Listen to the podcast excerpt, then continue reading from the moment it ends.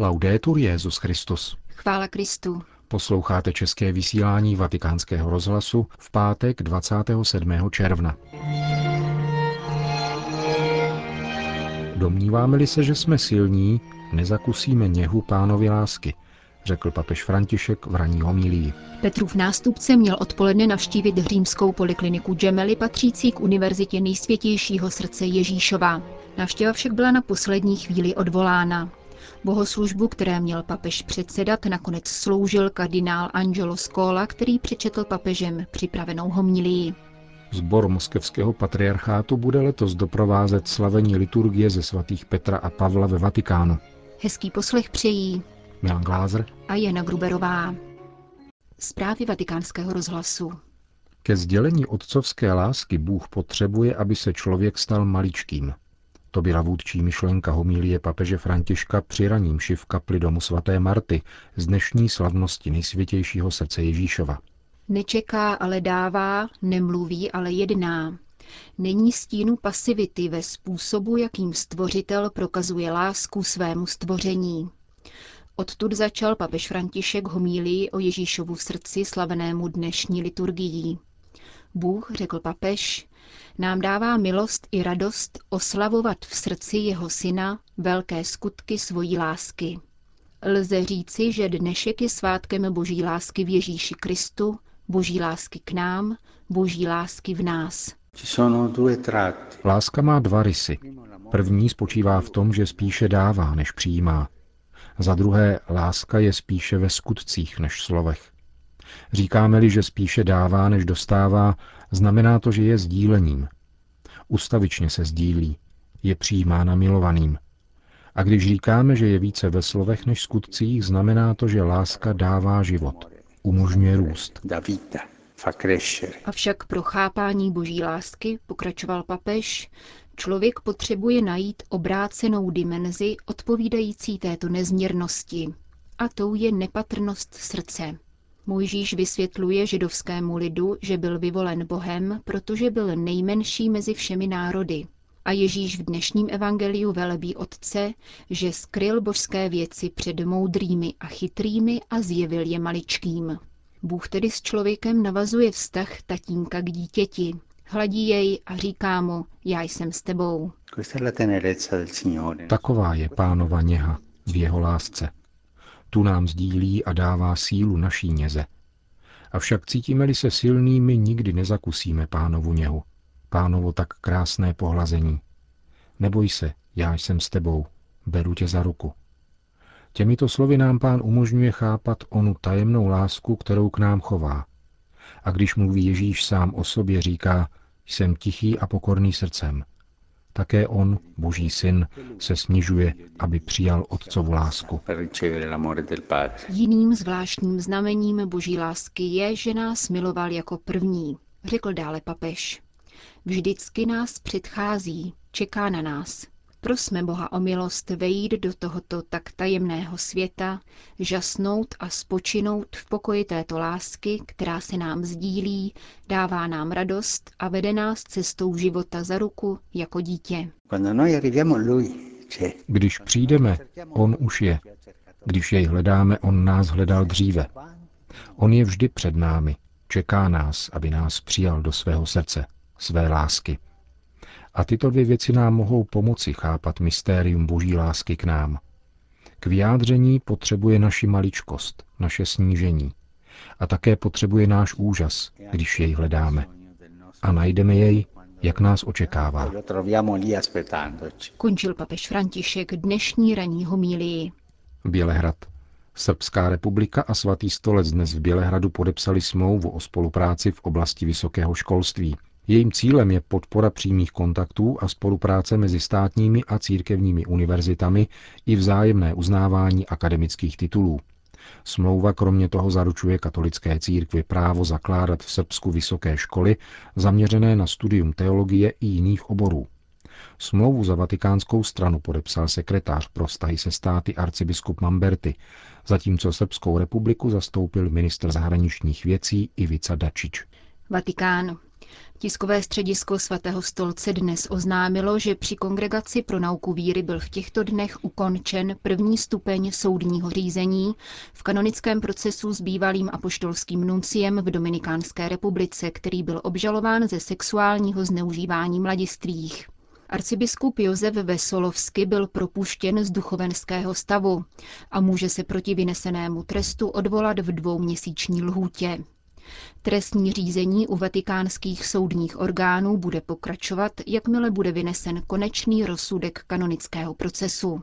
Tiskové středisko svatého stolce v souvislosti s nedávnými zprávami sdělovacích prostředků rovněž sdělilo, že monsignor Vesolovsky dosud požíval relativní svobody pohybu v očekávání, že Kongregace pro nauku víry prověří opodstatněnost obvinění ze sexuálního zneužívání nezletilých, která proti němu byla vznesena.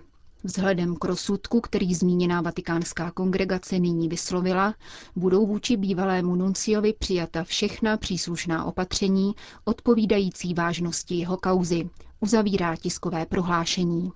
Vatikán. Papežská nadace Církev v nouzi vydala zprávu o činnosti za rok 2013. Uvádí se v ní, že vybrala přes 88 milionů euro na humanitární projekty celkem ve 140 zemích, zejména tam, kde je církev pronásledována nebo diskriminována. Přibližně třetina z uvedené částky byla investována v zemích Blízkého východu, zvláště v souvislosti se situací v Sýrii. Největší část sbírky této dobročinné nadace byla na mezinárodní úrovni vynaložena na výstavbu budov, téměř 40% Dalších 17% tvořila mašní stipendia pro kněze, 12% bylo věnováno na teologickou formaci a 10% na katechezi, 7% tvořily investice do motorizace. Papežská nadace Kirche in Not patří k největším dobročinným církevním organizacím na světě. Vatikán. Liturgii ze slavnosti svatých Petra a Pavla, která připadá na tuto neděli, bude doprovázet synodální sbor moskevského patriarchátu společně s papežským Sixtinským sborem. Tuto mimořádnou ekumenickou událost komentuje pro vatikánský rozhlas sbor mistr papežského sboru Monsignor Massimo Palombela. Domnívám se, že zkušenosti tohoto typu jsou především odpovědí na hluboké církevní poslání, tedy stavět mosty dialogu a setkání prostřednictvím umění a také využitím společných pramenů. Užíváme totiž jazyk, který přesahuje teologii a diplomacii. Druhou věcí je profesionální zisk, protože církevní služba nás zavazuje k tomu, abychom byli sami vůči sobě pravdiví. Papežská Sixtinská kapela nedávno hostovala v Moskvě, kde vystoupila právě společně se synodálním sborem moskevského patriarchátu. Jaký to byl zážitek? Moskevského sboru jsem se tak říkajíc obával, protože dosud jsme spolupracovali s anglikány nebo luterány, tedy sborem Westminsterského opatství nebo lipským sborem od svatého Tomáše, zatímco nyní jsme se ocitli mimo evropský kontext. Oboustraná reakce však byla vynikající. Podnikli jsme totiž dvojí krok. My jsme po patřičné transliteraci zpívali v ruštině, zatímco oni latinsky. Nikdo druhého nežádal o přizpůsobení, níbrž sám vyšel směrem ke styčným bodům. V sobotu večer vystoupíme na společném koncertě v Římě, kde se budeme alternovat v řízení sboru. A také nedělní liturgii ve svatopetrské bazilice zahájí Palestrínův hymnus Tu es Petrus pod řízením pravoslavného zbormistra. To všechno jsou významná znamení z ekumenického i kulturního hlediska. Podporuje papež František toto ekumenické umělecké setkávání. Začali jsme takto pracovat za papeže Benedikta a úplně na začátku jsme navázali dialog s anglikánskou církví. Poté vznikl projekt spolupráce s luteránským sborem, ale změnil se pontifikát. Obrátili jsme se na papeže Františka s otázkou, zda můžeme v této výměně pokračovat a odpověď zněla jednoznačně ano. Veškerý dialog s pravoslavnou církví nese mohutně dopředu právě on, v tom smyslu, že se do tohoto projektu skutečně osobně vložil. V tomto ohledu tedy panuje naprostá kontinuita mezi oběma posledními papeži. Vysvětluje pro vatikánský rozhlas zbormistr římské Sixtíny Monsignor Massimo Palombela. Řím. Dnešní slavnost nejsvětějšího srdce Ježíšova je patronátním svátkem Italské katolické univerzity, která byla založena roku 1921 v Miláně. Dnes působí celkem v pěti městech – Breši, Campobasu, Piačence a Římě.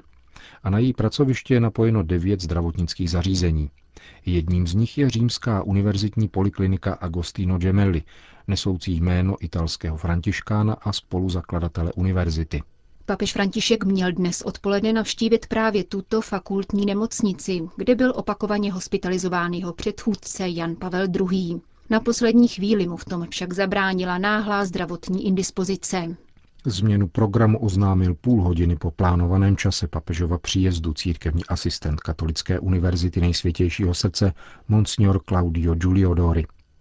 Tisíce lidí zhromážděných na prostranství univerzitní nemocnice přijali zprávu s velkým zklamáním. Kaplan Katolické univerzity rovněž informoval, že homílii, kterou si papež František připravil na podvečerní liturgii, pronese milánský arcibiskup kardinál Angelo Scola. V půl šesté večer začala liturgie ze slavnosti nejsvětějšího srdce Ježíšova na prostranství před Biologickým institutem zmíněné fakultní kliniky. Homílii svatého otce Františka, kterou přečetl milánský arcibiskup, vám přinášíme v plném znění. Hospodin ve vás našel zalíbení a vyvolil si vás.